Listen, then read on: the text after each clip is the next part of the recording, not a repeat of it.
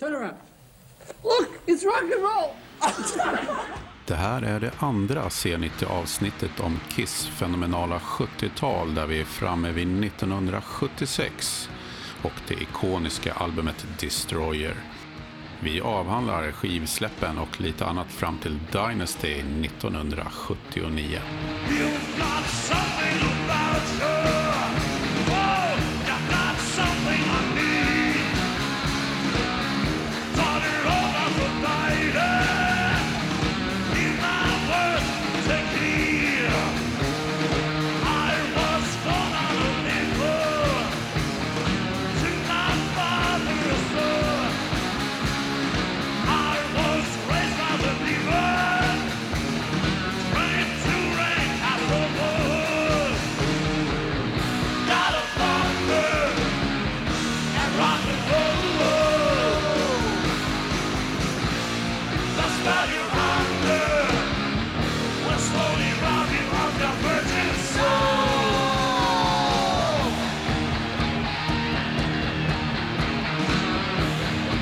Alltid är väl min favoritplatta med, med, med Kiss. Destroyer från 76. Och kanske världens coolaste Ja, omslag det är någonsin. fantastiskt nyss. Ken Kelly. Uh, som sen längre fram kommer göra Manowar och sånt jävla skit. Men det var ju ren rip-off.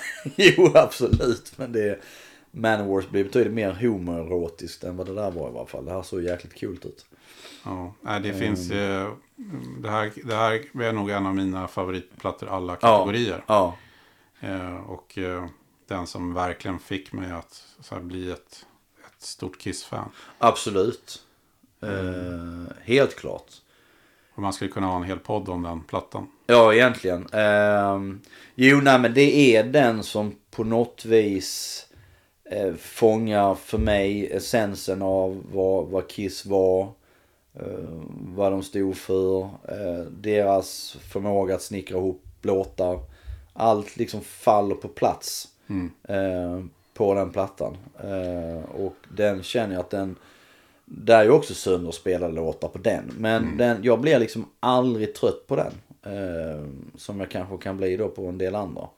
Men den är oftast den att får jag ett sånt där sug efter att fan jag måste lyssna på någon Kiss-platta. Det är ju oftast Destroyer som jag slänger på. Eh, Jag tror att mycket där, återigen en producent som har en stor bidragande faktor då, Bob Ezrin. Ja. Som hade jobbat, han hade jobbat med Alice Cooper innan väl. Och, och där också är friskt vågat. Welcome to my nightmare det här väl. Ja, han kom senare och producerade Pink Floyd och, och flera andra band. Mm. Kiss har ju lite momentum där efter Alive. Att verkligen ta det här steget. Absolut. Och, och, och att, då spelar man inte säker utan man tar in då en eh, producent som, eh, som verkligen vill göra någonting Oh ja. annorlunda. Liksom. Oh ja, oh ja. Bara att man har, att första låten då, Detroit Rock City, har ju ett galet intro egentligen. Helt underbart. Ja, men det är ju det är genialiskt men skruvat. Mm. Och egentligen kanske alldeles för långt. Kanske lite det.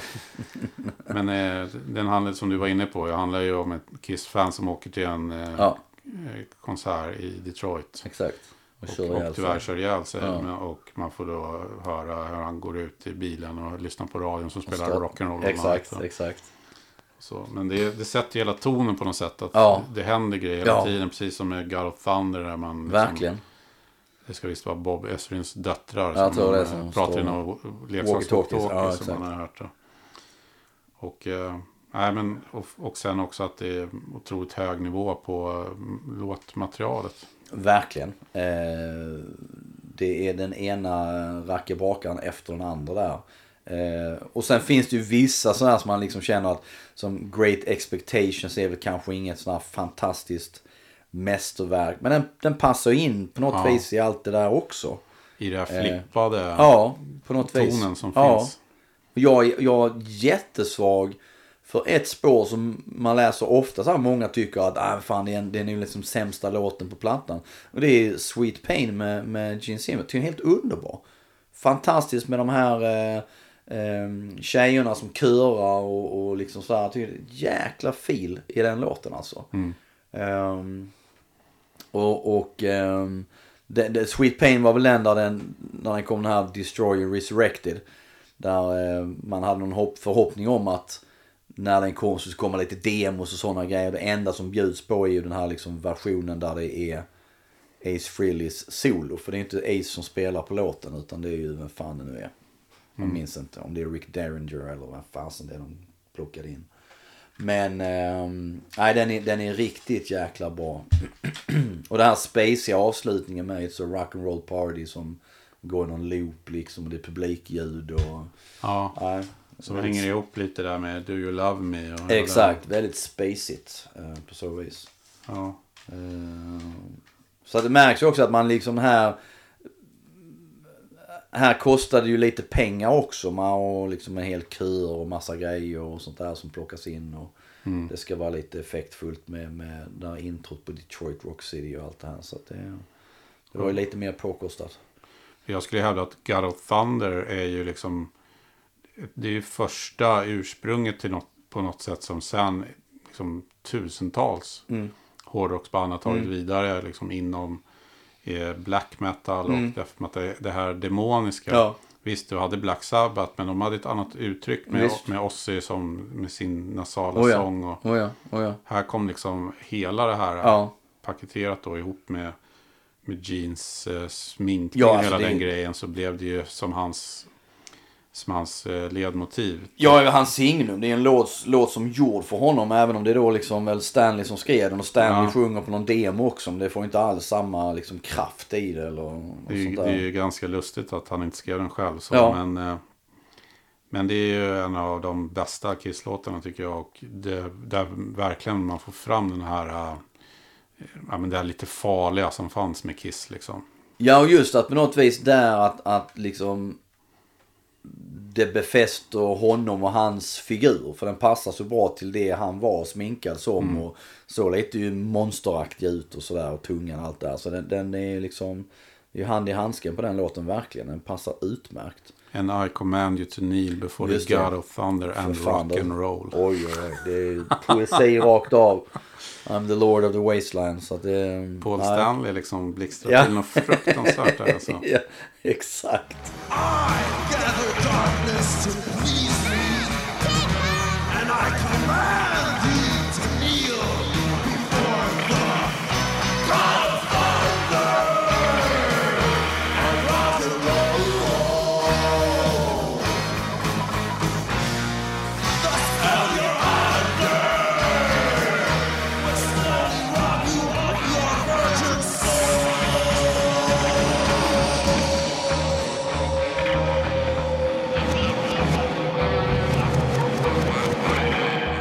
Kan man inte tro den här Starchild. Nej men den är, den är, den är riktigt bra. Flaming Youth. Ehm, jag minns att jag har för mig också. att Det tog lång tid innan jag fattade liksom vad, jag visste inte vad Youth var. Och Flaming Youth och, och det här och, nej. Men alltså det är också jätteintressant. Jag lärde mig ju jättemycket engelska. Skulle jag vilja säga väldigt mycket tack vare Kiss. Just då att eh, man, man, man hörde saker, man såg låttext och titlar och liknande. Man gick och frågade sin engelsk engelsklärare till mamma och, och så fick man förklarat eller så satt man och slog, slog upp i ordlistor och liknande. Så att det är absolut. King of the Nighttime World, det är, är ju en cover. Ja, Det var många år man inte visste det. nej, eh, Hollywood Stars eller vad fan de heter. Ja. Jag köpte den plattan mm, för inte så många år sedan tror jag. Betydligt mesigare och sämre version av låten. Ja, jo, absolut. Absolut. Eh, visst är det det. Sen var det väl även, vad hette eh, The Runaways eh, Manager. Den kända. Ja, Kim Fowley ja. Ja, just det. Mm, han är också inblandad. Han skrev ju Do You Love Me. Mm. Eh, och jag vet inte om han var med på någon mer låt. Eh, nej, det minns inte jag heller faktiskt. Eh, men kan han ha varit. Han Mm. var, ja, och han var ju, har man ju förstått sen också, oerhört speciell. Han har blivit anklagad för våldtäkt. Och, Ja, absolut. Och hur, på det sättet han drev The Runaways och allt detta också liksom. Eh, men polaren, eh, polaren intervjuade honom för några år sedan. Mm. Innan han dog faktiskt. Gjorde någon telefonintervju med honom. Men han hade tydligen tjänat mer på att han skrev Do You Love Me än vad han gjorde på hela sin manager. Ja, kan säkert stämma. kan säkert stämma. Det är klart att det måste ha tickat in lite pengar där. Helt klart. Jaha, och sen Rock'n'Roll Over. Ja, Första skivan jag köper för egna pengar.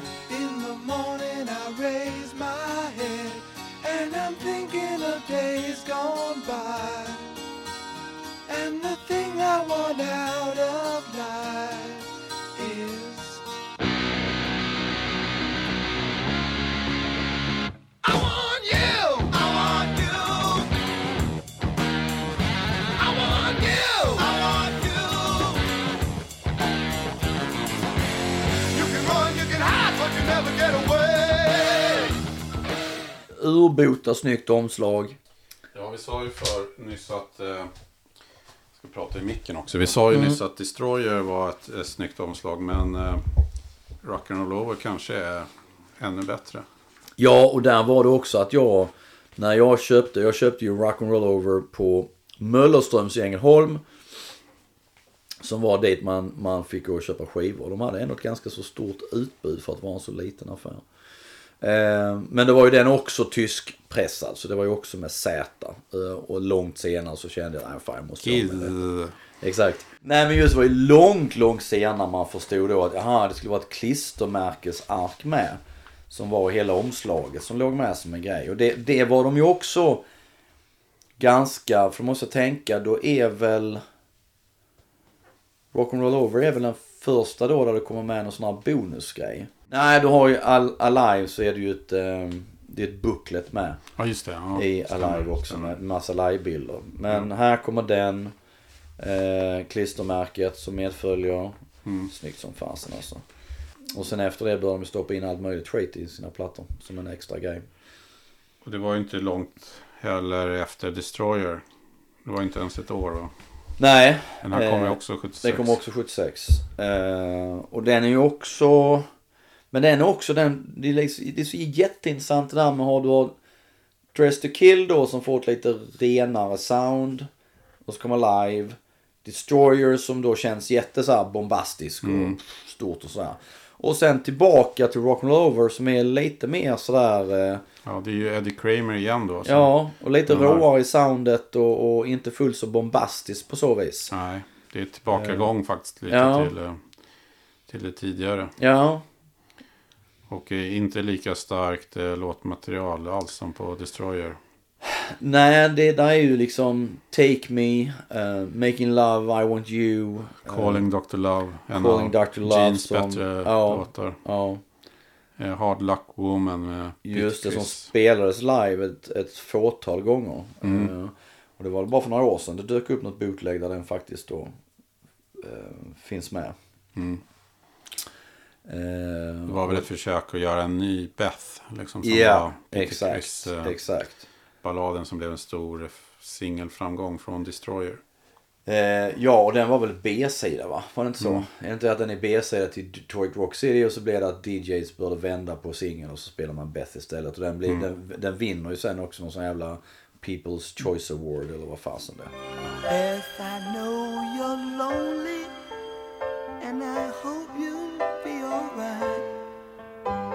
Cause me and the boys will be playing all night.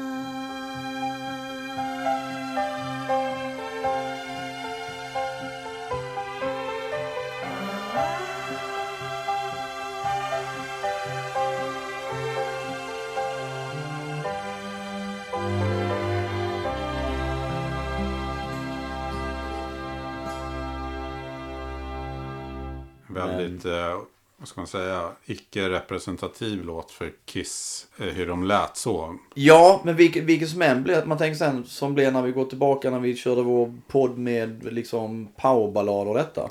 Ja, Att det blev ju mycket det liksom att eh, eh, alla dessa hårdrocksband som, som släppte den där balladen som absolut inte blev representativ för hur resten av plattan var. Men blev en jättehit. Och det drog massa folk till, till konserterna som sen då liksom fick höra massa annat som de inte alls ville höra. Så att, eh, nej. Nej men Rock'n'Roll Over. Eh, är, nej, den är förbannat eh, trevlig. ja. Jag, jag, jag gillar den då, även om det kanske inte är liksom rent låtmässigt sådär superduper stark. Um, take me där med grab a hold of my rocket. Kiss var ju också rätt bra på sådana här liksom sexual innuendos som man inte fattade på när man var liten. Den kom sen långt senare. Det hinner bli 77 i alla fall va, innan nästa. Ja, den kommer Love Gun. Och då är ju eh, Ken Kelly. Ken Kelly tillbaka. Också rätt snyggt omslag. Fantastiskt snyggt avstånd. Det, där- det där minns jag att jag många gånger, och det är liksom långt innan jag började lyssna på Kiss. Så minns jag att vi, för då bodde jag då i Lilla Munka-Ljungby. Och så skulle man, mina, mina föräldrar har alltid varit stora läsare. Så att vi åkte liksom, vi åkte ju ofta till då det stora biblioteket som fanns i Ängelholm. Och det var en sån här högtidsstund. Att få gå in och så fick man välja liksom, oftast valde jag liksom så här Tintin böcker och sånt där och tog mig hem och läsa. Alltså det var, helt, det var- verkligen så här, man såg fram emot att åka till biblioteket. Men då hade de ju skivor som stod i backar som man kunde lyssna på. Och jag minns det här, stå och bläddra där och då var det just det här, jag tror det var den enda Kiss-skivan de hade där, var Kiss Love Gun. Ehm, Det var inte så illa. Nej, och jag liksom tittade på omslaget och hur de såg ut. Ehm, fascinerades lite av det men hade ju ingen som helst uppfattning om vad det var för någonting. Ehm, den tycker jag är ju egentligen den första plattan när det börjar svacka lite. Låtmässigt. Eh, det, Then She Kissed Me är ju en rätt så eh, hemsk cover på någon. Meningslös. Du har ju Ace Frehleys första sånginsats ju. Den är bra. Shock Me. Den sägs han har spelat in liggandes ju. Ja just det, för att han inte skulle se honom. Ja. Som eh, skulle anspela till att han fick en, en elektrisk stöt va? På, Just det, eh, för mig det är, är det inte Lakeland Civic Center? Det finns ju bilder på det där han har säckat ihop precis. ja, men sen har du ju Love Gun är ju en klassiker. Ja, Eh, Your Love var väl ofta Oh, ja. inledde många absolut. turnéers, konserter. Sen, Japp. eh, Tomorrow and Tonight var väl med också rätt. Ja, men Gene har lite det här Got Love for Sale, Almost Human. Mm.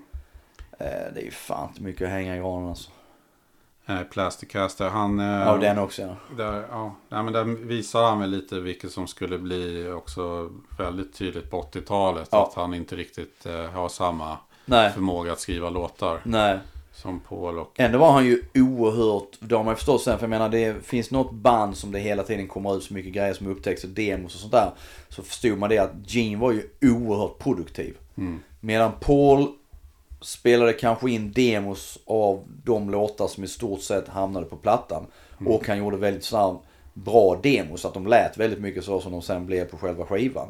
Så var väl nog Gene en sån som hade en uppsjö med en jävla massa låtar. Och mycket var ju skit. Och sen har det varit mycket att han har ju varit enormt mycket för att Alltså han har cirkulerat runt bland sina demos och plockat upp grejer som han sen har satt upp till nya låtar som har kommit liksom längre fram. Han har ju liksom använt mycket av gammalt han har gjort och återanvänt. Här är det ju då att han använder ju... Här, där finns ju demos, de kommer ju nu med på hans eh, den här The Vault. Men de som ofta så snackas om de här låtarna där Eddie Van Halen och Alex Van Halen spelar. Ehm, nu glömmer jag exakt vilka låtar det är, om det är Christine 16 eller vad fan det är. Jag kommer inte ihåg. För det, för det var det ju rykte ett tag om också att, att Eddie Van Halen hade blivit tillfrågad om att han skulle, när Ace strulade om att han skulle gått med i, i Kiss. Liksom. Det. Ja. Och Gene hade ju kontakten med Van Halen i och med att han bekostade deras första demo egentligen liksom. Så. här. Men, eh, nej men jag tycker Love Gun just med Genes spår där så är den, det är ju nästan den Kiss-plattan jag tror som jag lyssnar minst på faktiskt. Eh, den är inte så superkul. Eh, Och du har ju återigen där det går väldigt fort. Ja. Eh, Det är bara ett och ett halvt år efter Destroy då. Man Ja. släppa Rock'n'Roll Over emellan. ja, Och man turnerar ju något fruktansvärt ja, liksom, oh ja, under oh tiden. ja, oh ja. Man använder ju Eddie Kramer igen. Så, Ja. Men eh, till viss del. Det står ju att det är producerat av Kiss and Kramer. Sen har du Christine 16 som tydligen skrevs på någon servett på någon flyg. Eh, Kan det säkert vara. plan liksom. Och det var väl... Det är ju sån, men det är också en sån, sån eh, det har vi pratat om förr, men du, menar du kan inte skriva en sån låt idag. Eller du kan inte skriva en sån text idag. Du, du, kan, du kan inte vara liksom, eh, nu var de inte så jättegamla här, men eh, ändå att du skriver med 16-åring som du ser kommer från skolan. Det är liksom helvete. Det har ju Ja, den är tagit lite... hus i helvete idag om någonting sånt. Men, men det var ändå tillräckligt för att de liksom skulle befästa. Det blev ju ingen dipp kan jag tänka mig. Utan de höll Nej. ju ställningarna liksom. Ja, Med plattan och, och just omslaget då.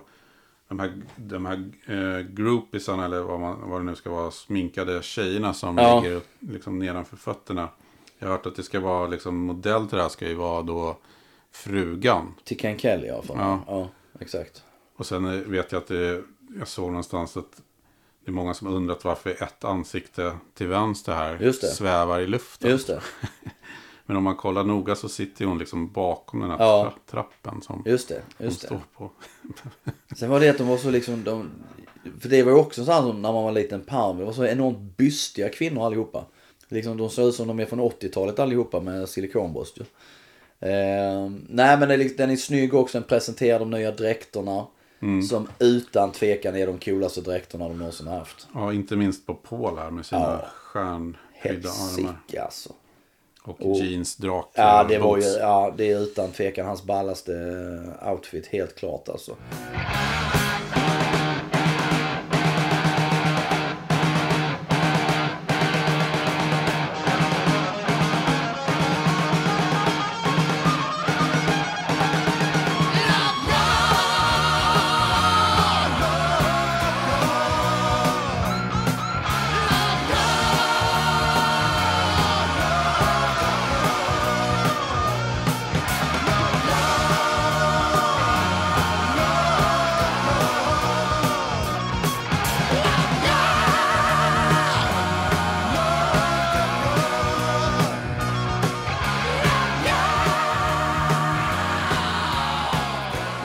Även, jag menar, turnén för Love Gun är ju också den som är den, den ballaste. Ehm, den scenshowen de har där med, sen då med, med trapporna och de här liftarna längst fram och det är fan sprutar eld och grejer överallt och det är helt galet. Vilket de hade delvis presenterat när de spelade i Japan 77. Okej. Eh, där har de ju det här scenbygget. Eh, eller vad som är en början av det scenbygget. Eh, faktiskt. Vilket är lite intressant att de fraktade hela den skiten till Japan. Och så kostat multum på den tiden. Och då kommer vi ju in på nästa platta. Ja, You've waited two years to hear it.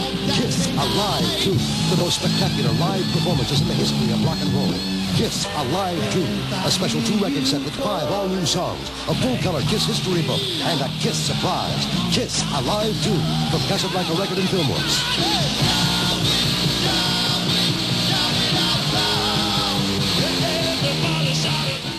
Samma år 77. Alla två som eh, väl har det mest klassiska eh, uppslaget i alla fall. Ja, alltså det i LPns historia. Ja. ja, men det är helt makalöst. Sen är det också lite tillputsat med elden och sådär också. Men eh, det, är, alltså det är få grejer som slår det. Eh, att presentera en show på det viset, det är bara helsike. Ja, det är väl många som har berättat om hur man har suttit och liksom Ja. I timmar och tittat på det här och lyssnat på, Ja, ja, visst. låtarna. Visst, eh, absolut. Men också trumpodiet och Ja. men de är förbannat snyggt med Ja, katt, ja, visst, katterna. med, ja, ja, visst. Det är helt fantastiskt alltså. Eh, blinkande trappor och hela hans trumset åkte fram när han körde solo och, och så här. Och jag, jag för mig att det är, det är taget i San Diego. De där, hela den livebilden är tagen fotosession i, i San Diego, eh, Sports Arena eller vad det heter. Eh, och sen har det varit så mängder med diskussioner kring de här fyra bilderna som är på medlemmarna eh, här framme då. Eh, och då är det ju exempelvis hur Gene kan vara så jävla blöt. För det ser ut som någon har hällt en hink med vatten över honom. Eh, och det var så här massor med teorier att det var jävligt varmt i arenan. Någon teori var att det skulle ha då tagit hans hår, vilket har följt att någon skulle ha hällt vatten över honom. Och sådär. Men ja, jag vet inte riktigt vilken slutgiltiga teorin har varit som man kom fram till. Men hur som helst så är det ju en fruktansvärt cool bild på Gene. alltså, ser ju brutal ut. Vad fan, där kan ju Och hela liksom- Norges black metal elit gå och slänga sig i väggen. Ja, men på något sätt är det ju en förlaga till allt. Ja. Med corpse paint och Ja, allting ja, vad det ja, heter. oh ja. Så Du ser inte mer demonisk ut Nej, än, Gene Simmons inte. där. Och blod i hela käften och, och, och allt sånt där. Eh, men det, är, alltså, den, den är ju, det där är ju också jätteintressant när man då bör läsa eh, om... Eh, jag undrar om det var den här Kiss Strike, den italienska fantidningen på sent 80-tal som började komma. De började läsa det här med att det var fake och sådär med just det här att eh, i den står det ju också här, det står ju i innehäftet att den är inspelad under tre kvällar i LA Forum i augusti, jag har för mig det. och så tänker man så här, okej. Och sen får man då veta i efterhand att det, det stämmer ju inte riktigt. Eh, och att den är väldigt då hopklippt av allt möjligt. Och då tänker man så här, men fan alla som var på LA Forum och sen köper denna.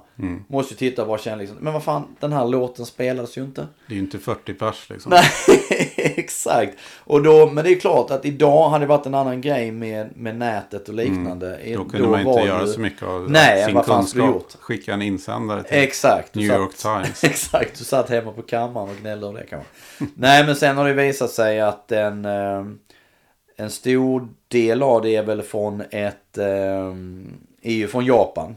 Från ett tänkt livealbum som skulle, tror jag hette Rock'n'Roll Party, som skulle släppas i Japan.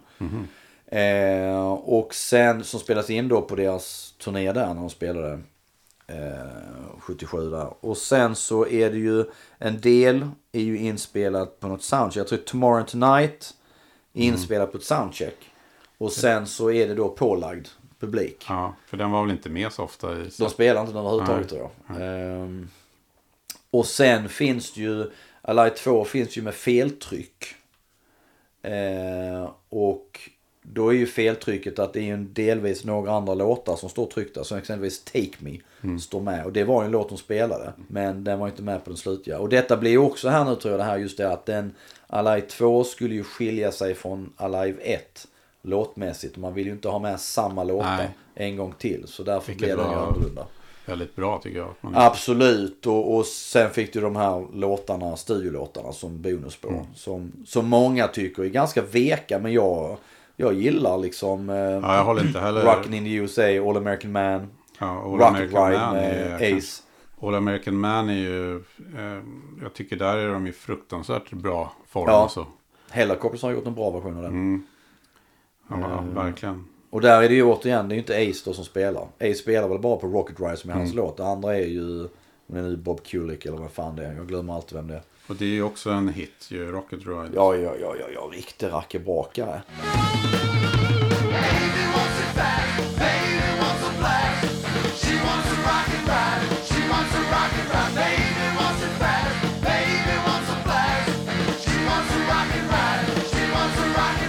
Och, och från den, för det är också en sån här tidig grej som visas på ehm, om det är då Casablanca eller om det är också Metalljournalen Norrsken. Den här promofilmen som finns för Alive 2. Som är en massa liveklipp från den och som spelas bland annat de här studiolåtarna, Rocket Ride, de spelas över.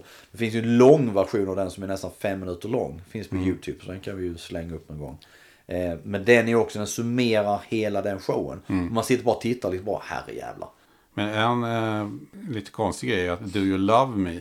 Så en låt som verkligen har varit med mycket nu i, i setlisten. Den Ja. är inte med på Alive 2. Nej, och, och eh, jag kan alltid jag förstår inte riktigt här för den bör de köra tror jag på reunion-turnén.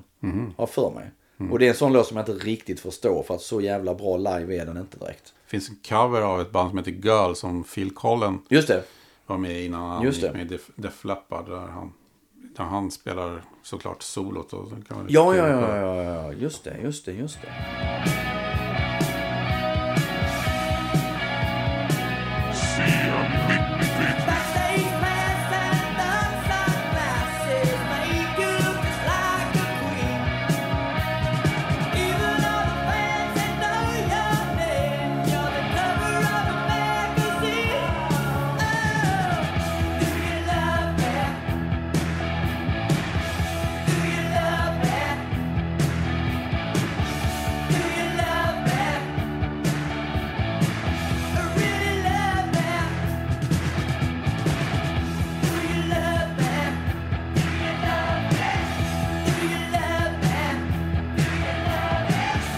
Men det är, där var det ju också det här, i Alive 2 kom det ju också med, det kom ju med tatueringar.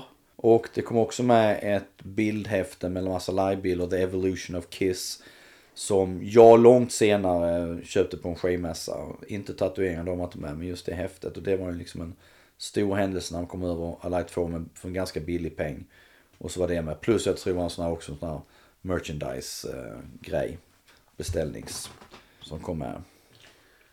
Sen är det ju, det är ju coolt att lå, låtarna går ju lite snabbare, ett otroligt tempo. Alltså in, Ja. inledningstrion där med liksom Detroit Rock City, King of Nighttime World och Ladies Room. Ja, Det är ju, man sugs ju med och sen just det här som att, var den. att det är det här fejkade publikljudet som gör Ja. att det låter som 200 000 galna människor liksom som bara Exakt. är med om sitt livs lyckligaste Ja, stund liksom. Det är, verkligen. det är svårt att, att inte liksom gilla det. Nej, och där för man det ju också det att de fick ju ta om introt det där. Med You Want It The Best. För att Kiss lät ju som piss. Eller vad fan det var. Jag kommer inte ihåg om det är då att det är Gene som fick göra om det i studio. Och säga liksom mer tydligt att det var Kiss. Men nej, den är, det är en makalös liveplatta. Ja, och nu är ju Kiss liksom på toppen kan man väl säga. Liksom Ja. Både, både kommersiellt men också som band. Absolut, 77 där också blir de ju, det görs ju en sån här Gallup-undersökning i USA och de blir ju framröstade som då populäraste bandet tror jag. Eh, De, de säljer nog så här fruktansvärt mycket skivor. Bara på skivförsäljningen så drar de in enorma. Eh, Absolut, det gör de. Och sen så blir det ju sen, vilket kommer ju senare, det här med att det börjar bli så mycket kring. Då, då tar de det till en, en helt annan nivå, liksom, vilket inget band kanske då tidigare gjort så att säga. Så att, ehm, nej. Och det är ju återigen det här att det, det, allting händer ju så fort. Om man jämför med idag och skivutgivning. Idag när det liksom är normalt med 3-4 år mellan skivsläpp. Gud ja. Så kommer ju Kiss liksom med är, två skivor om året. Liksom, och sen, eh, de hinner ju släppa också då den första Best of. kan Exakt. The Kiss Double Platinum Album, a tribute unprecedented in music history. Here's Neil Bogart. For the success story of the decade, Casablanca honors Kiss with double platinum. Gene Simmons, Paul Stanley, Peter Criss, and Ace Frehley. 20 double platinum songs remixed and brand new Strutter 78. Kiss Double Platinum. Med någon, det är någon ny mix på Strutter, för den heter ju Strutter 78. Eh, Men det är väl ingenting man direkt hör sådär. Så att det... Länge var ju det också att man hade den här eh, europeiska utgåvan som är liksom här grådaskig färg. Ja, Medan den riktiga amerikanska utgåvan är ju silvrig. Och med kom ju även då tror jag en sån här liten plakett som skulle föra någon sån här platina. Oh, snyggt! Platina. Eh, tror jag har. det ska vara som en liten plakett på något vis. Ser snyggt ut. Kolla vad snyggt. David, vad fan du borde rama in där ju. Det är då en pappversion av en platina Ja. inramad skiva. Ska man skriva sitt namn där? Ja just det, ja ja This ja. pla- Platinum Award is presented to Fy fan, det ska stå David David.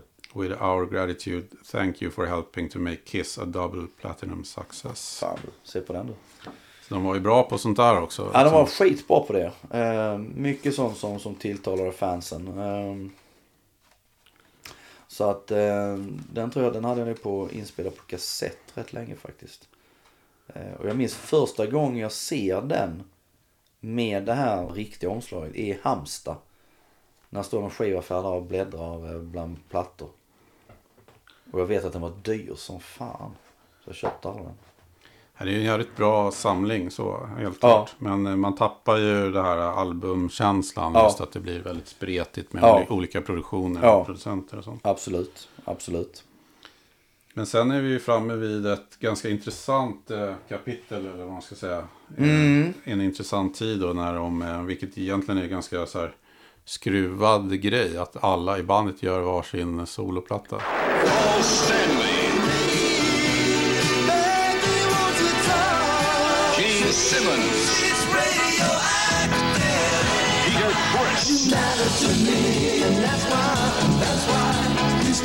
Ace Frehley. The Kiss by each of the four Kiss stars on Casablanca Records and Tapes. September, eh, september 78. Eh, och, eh, och där var det väl också massa grejer om att det, det var väl ett sätt det här med att, vad var det, om det var Ace eller Peter, Ace var det väl som var, började snacka om där väl att det var redan då att han var rätt trött väl. Och sen så blir det dessa solalbum så alla ska få göra sin grej på sitt håll, på sitt sätt. Och så ändå hamnar det inom liksom Kiss eh, paraplyet så att säga. Eh, därav dessa, dessa soloplattor. Alla hade då en plansch som var ganska fult eh, tecknad om man jämför med liksom eh, Ja, Destroyer och ja. Rock'n'Roll Overload. Ja. Men, Och jag minns det att jag, för jag, det tog ett tag liksom innan jag hittade alla soloplattor för ett hyfsat pris. När man liksom då skivmässor på 80-talet. Och så blev det att, för det, det fanns ju de här eh, Bellafon. Jag vet inte om Bellafon var holländskt eller tyskt. Men de Bellafon finns och då tryckte de med, eh, med de riktiga S'en. Eh, och då fanns det planscher med men då liksom då går inte de ihop riktigt med, har för mig, den, eh, de, de amerikanska planscherna. men det var också lite så typiskt Kiss att man gjorde dem som pusselbitar så att Så man man, kunde, måste köpa alla för fyra. att få Ja. planschen. Liksom. Men det är det man undrar också, hur många var det egentligen på denna tid som köpte alla fyra? När de väl släpptes. Eh, det står väl klart ganska snabbt ändå att det är Ace platta som säljer bäst. Ja, det är ju väldigt roligt för att, eh, tycker jag, för att Ace är ju då eh, den personen som han är i det här bandet som Paul och Gene då styr, Ja. känns det som. Och de hade väl inte direkt trott att Ace platta skulle vara den som skulle sälja mest. De trodde väl knappt att de skulle få ihop en platta. Lite det jag tänkte också. Nej. Jag, tror- jag tror faktiskt de tänkte så att det vet inte fan om han lyckas peta ihop någonting överhuvudtaget med de problem han redan hade då så att säga. Men han hade ju visat hela tiden att han kunde skriva låtar genom hela Kiss karriär då. Från, Absolut. från Cold Gin och hela vägen upp. Men han har inte själv sjungit på dem förrän. Chuck Me då. Så att han hade, han hade ju det någonstans. Men det var ju just det här med att få ihop, få ihop det. Som kan vara problemet med en sån person. Liksom, som, är, Ja. som, eh, som är som Ace. Men eh, han trivdes ju med Eddie, Eddie Kramer som producent. Och Verkligen. Eh, Det var ju han som proddade Ace Frehley och eh, soloplattan. Och eh, ja, han får ju till en, en klassiker. Kan man lugnt säga. Den är, den är fantastiskt bra. Ehm, ja, och återigen, jag tycker då nästan kanske, ja, jag håller ju den och Paul Stanleys håller jag ju högst. Ja, Men det är ju, det är ju mest riv och mest rock'n'roll över Ace Frehleys platta.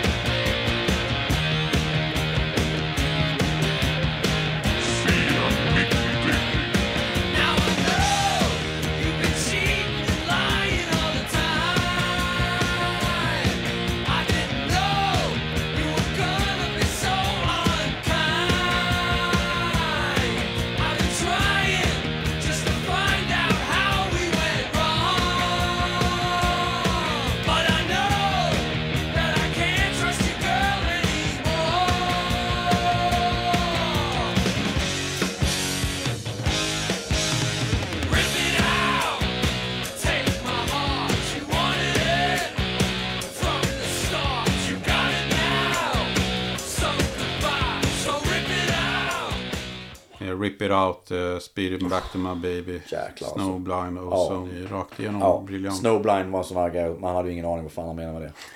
ja, det snöar ute. Det är liksom jobbigt. Man vet hur det blir. Är det mycket snö man blir nästan blind ute. Var det inte Black Sabbath som ville döpa fjärde skivan till Snowblind? Jo, det var så. Det var de som höll på med sin jävla Krell eller vad fan det Eller vad de nu, de höll på med kokain så mycket. De fick inte för Nej. skivbolaget. Så. Nej. Eh, och sen då en cover på Hellos uh, New York Groove. Ja, Som blir topp 10 hit. ja som blir alltså en riktig mastodont-hit. Eh, och sen just, just hans, hans version, den här inledningen. Har ju liksom sedan då också har man ju hört samplat i andra låtar liksom som har haft det där introt precis som har kört.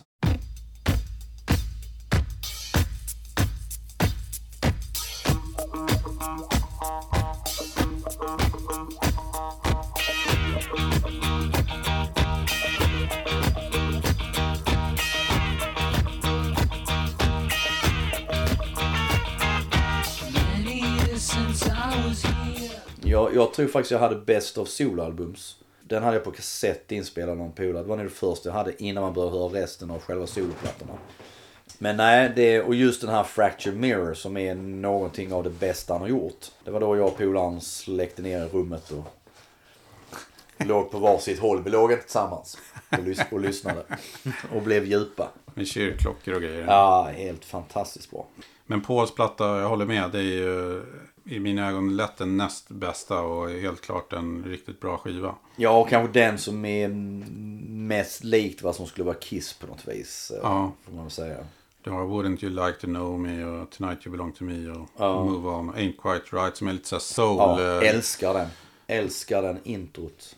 Eh, fantastiskt bra. Plumpen är väl som jag vet att Carl Linnaeus håller med mig om. Hold Okej. Me, Touch Me. Ja, ja. Som är som en smörig gammal schlagerballad. Den liksom. är riktigt såsig. Den var ju singel dessutom ju. Ja. Ehm, vilket sådär, ja, ja, ja. Jo den är såsig. Jag gillar väl en sån där. Är lite hatkärlek till den kanske. Men eh, Move On. Uh, förbannat bra rökare där också. Eh, Carmine Appis. Spelar ju trummor på plattan. Eh, Peter Criss är ju då den som, som är eh, minst Kiss faktiskt. Även om Gene också är ute och cyklar. Verkligen. Liksom. Men, eh, ja, jag, vet, jag vet att det finns folk som verkligen älskar den här plattan. Jo, jag, jag tycker mycket på den är bra men där, där var det ju att här kom ju hans rötter för första gången fram. Var att han liksom kom från en helt annan scen än vad de andra gjorde. Liksom Tossing and Turning och That's the kind of sugar papa likes och uh, Kiss the Girl Goodbye. Kiss the Girl Goodbye. Och sen uh, I Can't Stop the Rain. Det var också en sån låt vi släckte ner och låg i varsin säng i och lyssnade på. Men det är en riktigt bra ballad Den tycker är jag. fruktansvärt bra. Det är ju bästa låten på hela. Bra. Men det är lite märkligt där att det är ju då Vinnie Poncia, säger man så? Ja, jag tror det. Att de... Han kommer ju fortsätta jobba med Kiss. Vilket är jättekonstigt. Ja, med tanke på att alla lä- hörde hur annorlunda det lät. Liksom. Exakt. Nej, väldigt, väldigt, väldigt underligt. Eh, Han producerade alltså Peter Criss. Ja. ehm, nej, den, den är ja, jag gillar ju Peter Criss och sen även som sagt, du nämner då Gene Simmons också som är också ute och cyklar. vilket- Han är ju egentligen den som är mest ute och cyklar på något vis. like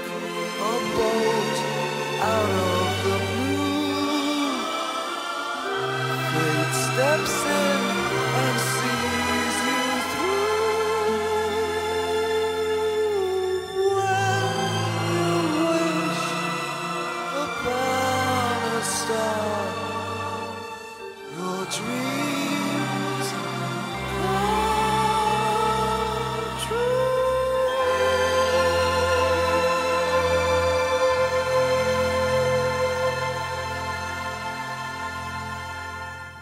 Massa konstiga låtar. Uh, jättekonstigt sound. Och där var det också att många kanske då hade bilden av Gene, lite den här God of Thunder grejen och sådana saker. Och istället blev det något jävla mishmash och massa konstigt grej. Och han, han gick ju all in på att ha med en helvetes massa gäster. Al Bundys fru är ju med. Körar Katie Segal eller Segal vad hon nu heter. De var ju även ett par. Från Våra värsta år, va? Exakt. serien. De var även ett par under någon kort tid där. Mm. Ja, men det är han- lite talande för hela Jeans liksom, uttryck där. Att den inleds ju med Radioactive. Ja. Som kanske är den mest Ja, Kiss-liknande den är faktiskt låten. jävligt bra. Gillar den scout. Men den är ändå ganska sådär boogie-woogie. Ja, ja. eh, Oh, ja. Absolut. Men det är ju ett intro till den låten. Där har du här God of Thunder, the, Ja. the Demon liksom. Verkligen. Som verkligen är Verkligen. så diaboliskt. Ja. Men så kommer låten som då Boogie Woogie Disco på något vis. som fan det är. inte riktigt eh, svarar upp mot förväntningarna Nej, som nej. byggts upp där liksom. Inte alls, inte alls. Men den är, nej men där märks det också att här, det är väl här någonstans som man känner att han kanske då börjar, liksom han börjar eh, leva ut det här med berömmelse och vad det kan ge. Och han börjar flörta med Hollywood på något vis liksom. För han, det går inte, alltså han har ju så jävla många gäster på den här plattan. Han vill ju ha med Paul McCartney. och- Alltså han hade ju massa grejer han ville ha med på den här plattan och sådär. Som sen inte blev någonting av. Men ehm, hans platta kändes så här, för mycket pengar. Ingen som säger nej till honom. Storhetsvansinne. Exakt. Ja, och sen Och- och- ingen vidare låtskrivarform. Liksom. Nej. Och så blev det liksom något, något konstigt av det. Ehm, Det måste ju ändå ha svidit att Ace platta blir en sån succé. Både för alltså, Paul och. Gene liksom. Som fan alltså. Och du måste, samtidigt måste jag ha stärkt honom något enormt. Ja. Ace. Att visa liksom att här fan, här ser ni. Men det ser man ju också på de åren som följer efter. Ja. Både live och på skiva. Att Ja. Plötsligt så har ju Ace väldigt mycket mer plats. Ja. Och verkar ha mycket mer respekt i, i de andras ögon. Liksom. Absolut. Ace Frehley, lead guitar. Ehm, nej, men det, men där är det också enormt snygga omslag. Alltså det, det, de är så snygga så det är något helt vanligt. Jag, jag dr- har drömt i alla år om att det finns ju såna här klassiska och coin posters som släpptes då som är på varje skivomslag. Som var sån här stor poster och jag liksom har känt att fan jag skulle ha, jag har ju sett folk som har dem inramade. Det passar ju in i vilket hem som helst och kvittar om du är ett Kiss-fan eller inte. De är så oerhört snygga och välgjorda. Ja. Eh, ikoniska omslag, verkligen. Helt makalösa. Ehm, Men Kiss var ju, alltså de var ju helt suveräna ju på omslagen makalösa. under den här perioden. Ja, men där gör ju mycket också det här med sminket. Det, det gjorde ju verkligen någonting. Det, det fick ju fram någonting annat än, än, eh, än bara ett vanligt ansikte. Nej, de, de här kom ju i september 78. Oktober 78 har ju Kiss the Phantom of the Park. Premiär på amerikanska NBC tror jag Men här har det ju blivit liksom over the top. Ja, här, är det ju, här började ju barka åt helvete. Och sen när Kiss the Phantom of the Park känns ju egentligen så här när man tittar tillbaka. Med tanke på hur hon var och så känns ju en film som det naturliga steget. Fanns väl säkert tankar liksom på de Beatles-filmer, Help och liknande som har gjorts Yeah, innan. yeah, yeah. Ja. Exakt. Och, eh, men sen så känner man ju det liksom att då, varningsklockorna borde ju börjat ringa när det är Hanna-Barbera som blir liksom produktionsbolaget och vad det är bakom som hade gjort Scooby-Doo och såna här grejer. Jävligt svagt manus. Inga, eh. inga höjdarinsatser från, från bandet själva. Ace, Ace Frehley var ju där, han var ju skeptisk från början. Ja. Han, jag tror att det är i hans eh, biografi som han berättar att liksom de sålde in det till dem som att det skulle bli en, en blandning av Star Wars. Just det. Som då nyligen hade haft premiär liksom, och var enormt populär. Och eh, just Yeah Yeah Yeah som Ja. är den Beatles Ja. eh, klassiska filmen. Ja, Eh, förutom Blev Help ju- då. Eh, och, blev ju inget av det. nej, och sen att de liksom, de framstods ju, eller de framställdes ju som clowner mer eller mindre. De blev ju nästan förlöjligade I, i filmen liksom. Och, Ja. Men där är det ju, alltså, där är också en sån här sak. För den filmen läser jag ju bara om. Eh, och sen är det ju först när fantastiska Melody Line i Götlaborg. När de på något vis då får rättigheterna och, och det trycks ju upp då på VHS-version. och det är ju i mitten av 80-talet. Ja. Jag har för mig att det, ja, där omkring eller slutet av 80-talet någonting sånt där tror jag det är. Eh, och eh, återigen, polaren köper den och det är ju en sån där alltså. Vi samlas och ska titta på detta och man insåg väl att det var skit. Men man försökte samtidigt på något vis intala sig att det var, att det var bra på något vis. Och att det var något vettigt att titta på. Eh, och där finns väl två versioner. Det finns väl en med sån här Muzak-musik. Och det finns en version där det är musik från soloalbumen som är med. Ehm, men ehm, nej, den är ju kul att se. Den, den, är, den är ju fruktansvärt pinsam. Eh, vilket de själva ser väl det som ett, någonting inte direkt de är stolta över. Eh, och sen så ehm, är det ju också att eh, jag bara tänker bara liksom första gången de måste titta på denna färdiga resultat så måste de ju känt att vad fan är detta för skit. Ace Frehley fick ju en, en färgad stuntman. Ja. Och, och, och det är någonstans ställe man minns vi ganska smart upptäckte att Paul Stuntman ska han kastar något monster fan så håller halva peruken på att åka av och någonting sånt där. Men det är ju han, ändå de får in han Anthony Serb som spelar då den här Abner Devereaux. Den här eh, galne, Vetenskapsmannen. så, exakt som håller i alla såna här eh, åkturer och grejer på, på den här, och gör de här kopiorna av Kiss. Eh, Som han ju alltså onda robotar som, Exakt, som ska uppvigla exakt. publiken. De har ändrat ju, istället för Har en Hell sjunger de eh, Rip and Destroy. Ja, just det. Helt underbart.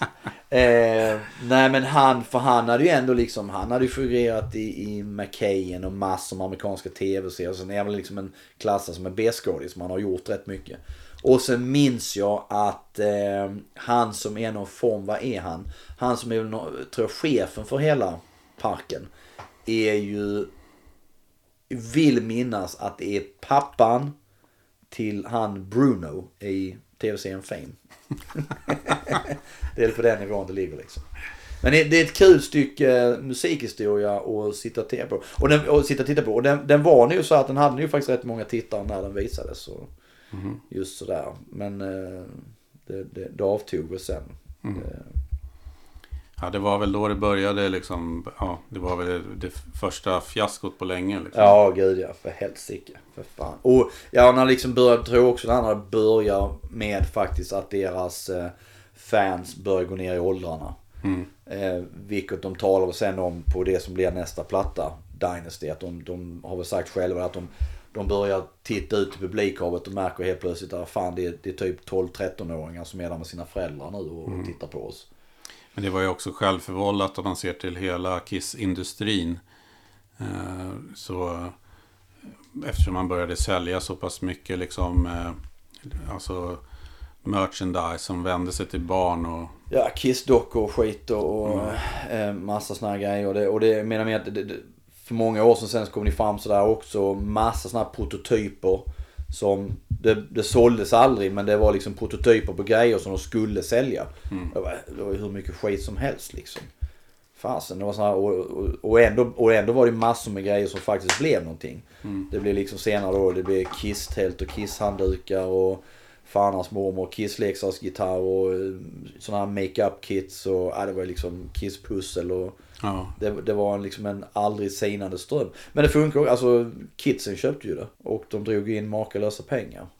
Men man tappade ju liksom rockfansen. Då man ser på Ja. baksidan av Alive, liksom, där ser Ja. man ju att det är så här 20 någonting. verkligen. liksom, de måste ju ha Verkligen. tröttnat. Ja. Enormt. Och sen kommer ju den första liksom 1979 då, sista plattan från 70-talet. Mm. Dynasty som visserligen har eh, coolt omslag. Skitsnyggt. Väldigt en- enkelt men ändå Ja. så jävla snyggt. The return of Kiss.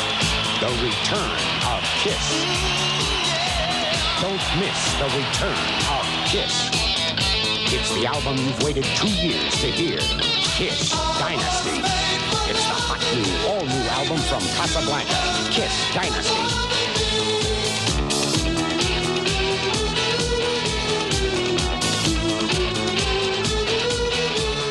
Väldigt tydligt att man vänder kappan efter rådande trender. Vindar. Så in i helsike. Och eh, det är ju då en stor discovåg över världen. Som man försöker haka på. Ja.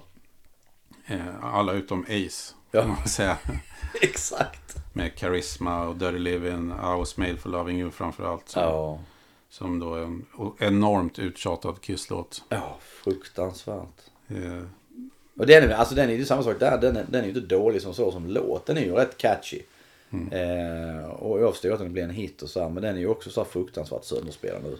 Men jag kommer ihåg första gången när jag hade köpt Dynasty och lyssnade på den. Det var ju någon gång liksom på 80-talet sent. Ja, ja. Eh, så, och så hörde jag den låten. Då hade jag ju hört den massa gånger. Men jag hade ju, trodde inte att det var Kiss. Nej. Så jag sa, vad fan Nej. är det här Kiss? Okej. Ja.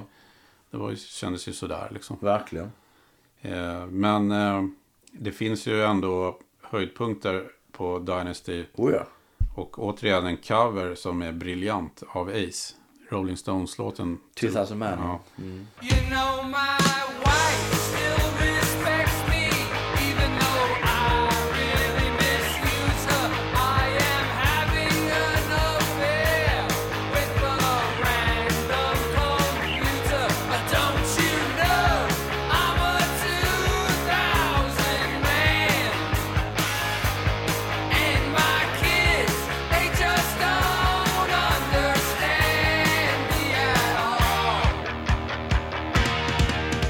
också är betydligt bättre med Ace än Rolling Stones. Alltså jag, Ja. jag gillar verkligen Rolling Stones. Oh ja. men, men deras version är ganska mesig och flummig. ja, ja, ja. Han det lite mer umf i det hela liksom. Ja, det, är- det är briljant. Otroligt bra val av cover också Ja. med, med texten. Och passar Men han ja, det har han ju många gånger haft en jäkla känsla för det där. Det är likadant som med New York Groove och så här, liksom. Att det är... Ja.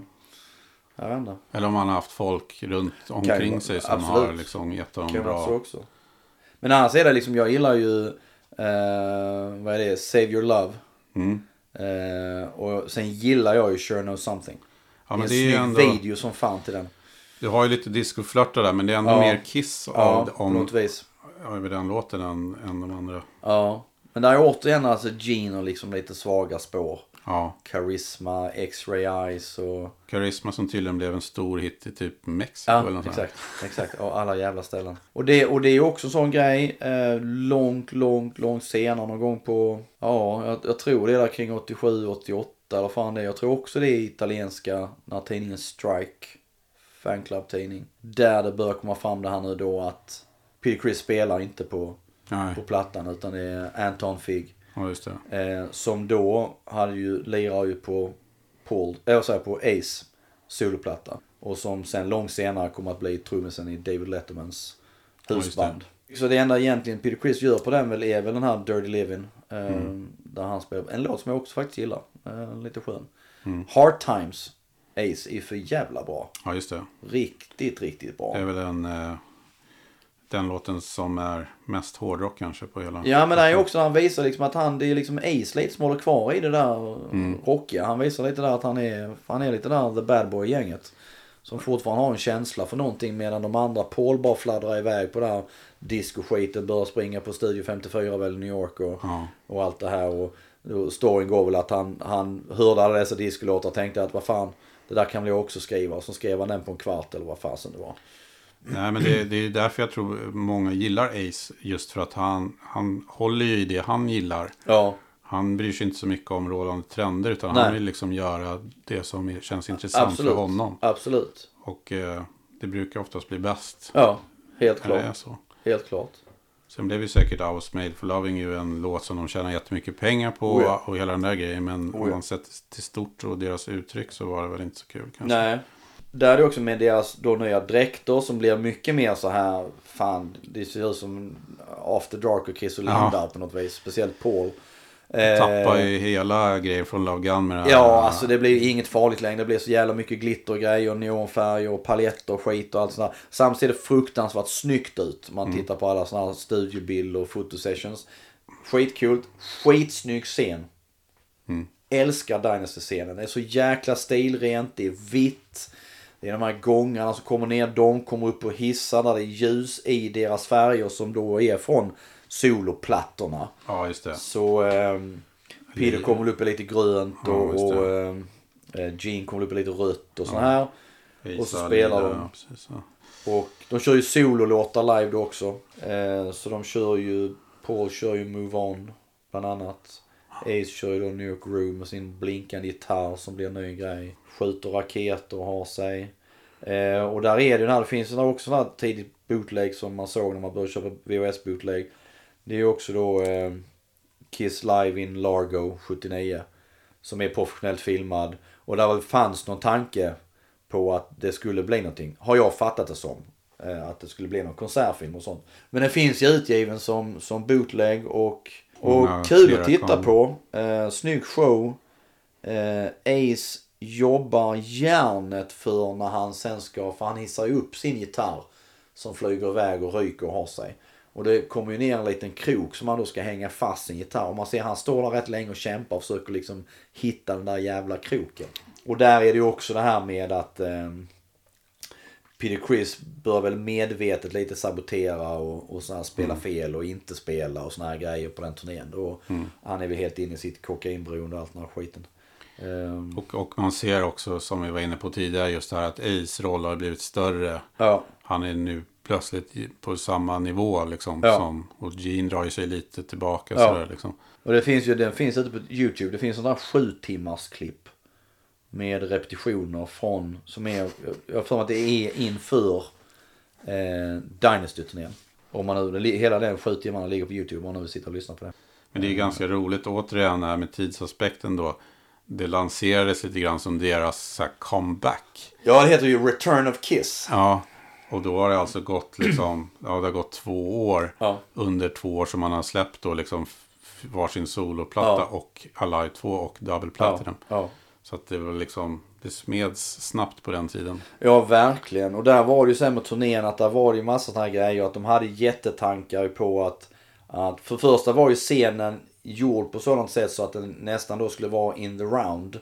Tanken var på något vis att det skulle kunna vara folk runt om ju. Eh, det är en skitsnygg scen som sen kommer i en betydligt nedbantad variant i Sverige åt eh, efter sen. Men, ehm, nej men där var ju, det här började de väl prata det här om någon jävla Kiss nöjespark. De köper ju något landområde i, vad fan är det, Ohio eller vad det är. Ehm, och, och, och ehm, massa sådana här grejer liksom när man märker att det börjar, det börjar faktiskt ehm, Barka. balla ut. Finns några jätteklassiska intervjun, finns också på YouTube med Tom Snyder. Där Ace bara sitter och skrattar i stort sett hela tiden. Och man ser, och de sitter i full regalia. Och man ser att Paul och Gene är ganska så obekväma med hur Ace är. I mean, when you realize that a lot of the people at the show have been waiting three or four months to come see us, and this is like the big night for them. And when you when you see all these people screaming and crying and all that, everything's on- Crying? Why did I spend all that money? I spent all this money. Paul och Gene ser ju mindre glada ut. Och eh, eh, Peter Criss sitter och skrattar med lite också men verkar rätt väck. Så att... Eh, nej, det, det här är ju verkligen början på slutet. För, för, det för den, den klassiska sättningen. Men det är ju otroligt vad mycket som hinner hända liksom på mellan 73 och 79.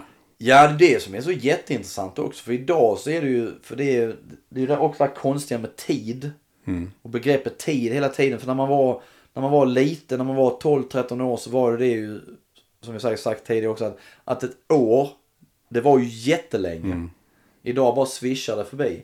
Och då tänker man så här på band liksom att, ja fan. Och här visar, oh shit de har varit tillsammans i 15 år redan. Och så tänker man på Kiss. Ja herrejävlar den klassiska sättningen var liksom 74 till 79. Eh, det är ingenting. Eh, och ändå känns det som att de, de lyckades, som du säger, de pressade in så fruktansvärt mycket på den lilla korta tiden. Eh, och blev så enormt stora. Men det, visserligen så såg ju hela branschen ut så att det var ju tätare mellan skivsläppen och Ja, så ja. stora Oh, ja. artister. Bara Oh, ja. kolla redan på The Beatles. Släppte Ja, ja, ja. massa plattor på Absolut. bara några år. Så här. Absolut. Men eh, det man ändå måste fastslå, tycker jag, så höll det ju generellt sett väldigt hög kvalitet. Det som de gjorde under 70-talet. Får man ju säga. Eh, absolut. Jag menar, och, och varje platta har ju sina fullkomligt briljanta stunder. Ehm, Det så var att, väl eh, också det att de var flera som bidrog. Eh, Ja. låt, låtskrivarmässigt. Ja, de blev ju unika på så också med ett band att faktiskt alla kunde sjunga. Alla hade faktiskt bra, bra röster och alla kunde bidra på så vis. Och det gav ju ytterligare en dimension till det här på något vis superhjälte-imagen som det ändå var. Ehm, Nu bidrog väl inte Peter Criss så mycket liksom, med att skriva låtar. nej, men han sjöng ändå så här liksom hooligan och, och såna här grejer. Ja, och sen framförallt Black Diamond som verkligen är den Visst. här, som jag tror många så här i efterhand gillar det här street Oh ja, eh. Kiss som var i början. Det här Verkligen. skitiga, lite New York-farliga Ja, ja. liksom. Helt klart. Och där var ju Black Diamond var ju verkligen en sån låt. Ja. Som hans röst då passade så bra. Absolut. Absolut. Det, jag minns att det finns ett klipp från Dynasty-turnén där de går, antingen är de på väg till, jag tror de är på väg till scen. Det är filmat lite uppifrån sådär och sen så undrar om inte det är med i den här Second Coming som de sen släppte i samband med sin reunion-turné. Det är lite såhär liksom mollmusik och så är det just att de går på väg till scen i slow motion och Gene går och håller Peter i armen. Eh, och Peter ser helt väck ut. Ehm, så där, där förstod man liksom att det, det började braka ordentligt. Jo men det jag skulle säga innan jag kom på med just det här med den turnén var ju att de hade ju tankar där på att de skulle eh, spela flera konserter i samma stad. Eh, vilket de då skulle dra in en massa pengar på. Så att jag menar, i New York skulle de då spelat kanske två eller tre gig. San Francisco två eller tre gig. LA två eller tre gig. Eh, lite så som de hade gjort kanske då på, på Love Gun och Light 2-turnén. Eh, men så blev det ju inte. Det, det, liksom, det funkade ju inte för de sålde ju inte biljetter. Så det, det föll ju. Det, det, det funkar inte alls. Ja, det började rulla åt fel håll där. Och, Absolut. Helt klart. Helt klart. Så att det, Men nu har vi pratat i två timmar om Kiss. Helvete att man kan prata så länge om någonting sånt. Nights Jag in misstänkte- Satan's service. Jag misstänkte nästan det. Ja, Nej, men det är kul att snacka. Det finns, det finns ju mycket att säga om dessa som, det, detta band som för mig personligen är det band som, som utan tvekan har betytt mest, genomsyrat mitt musikintresse mest på, på alla sätt. Eh, och som man ofta hittar gemensamma grejer med, med andra människor man träffar liksom som av musik. Så Kiss dyker alltid upp. Men det finns ju, som, det finns ju liksom så många kulörer, det finns så många olika liksom, uttryck och det, Ja. det, det är så otroligt mycket Verkligen. om man börjar kolla liksom, på Kiss Verkligen. 70-tal framför allt. Och det, det tror jag är det som gör att det finns så mycket att prata om. Och, Oh ja. Och, oh ja. och just med de här slitningarna i bandet, det här att de är så olika och all, allt det här liksom, som, Ja. som gör att de är intressanta. Liksom. Ja, något så in i helsike alltså. Det, det Och sen också att det, det som många tror att förkastar är just det här att de är liksom mer ett företag som producerar leksaker mot slutet Ja. av 70-talet. Men i början av 70-talet så är de ju liksom ett band från gatan. Ja, ja, oh som, ja. är, som är urfattiga, Ja, som ja, ja. kommer från ingenstans och verkligen är liksom Helt klart. Eh, from the heart. Ja, sätt. men det är också intressant att se liksom just det också, hur, den aspekten, hur snabbt går. Som du säger, från gatan 74, lite råare. Fem år senare så, så är det det här liksom. Eh, det är väldigt pompöst och, och liksom after dark-klädd och, och de är egentligen megastora. Det är ju jäklar vad det går undan. De, de, och, och ehm, just det här att 74 och sen 77 eh, spelar de ju för första gången på Madison Square Garden. Det är också fan, det är tre år. Det är jävligt snabbt. Det är ju inte liksom många band som, som fixar det. Att gå till och, och sälja ut och spela på en sån stor arena på så kort tid. Det är, det är makalöst. Ja, vi får ju återkomma sen och ta 80-talet. Eh, Ja. Beta av det. Den tid som kanske är mer då i vår Ja, den är ju det. Ändå så är den ju inte i mina öron och ögon alls lika liksom, Nej. eh, rolig. Nej, Det börjar ganska bra. börjar väldigt bra. Det Men eh, eh, sen så spårar det. Men, Det har eh, sina, sina dalar och sina toppar, det får man ju säga.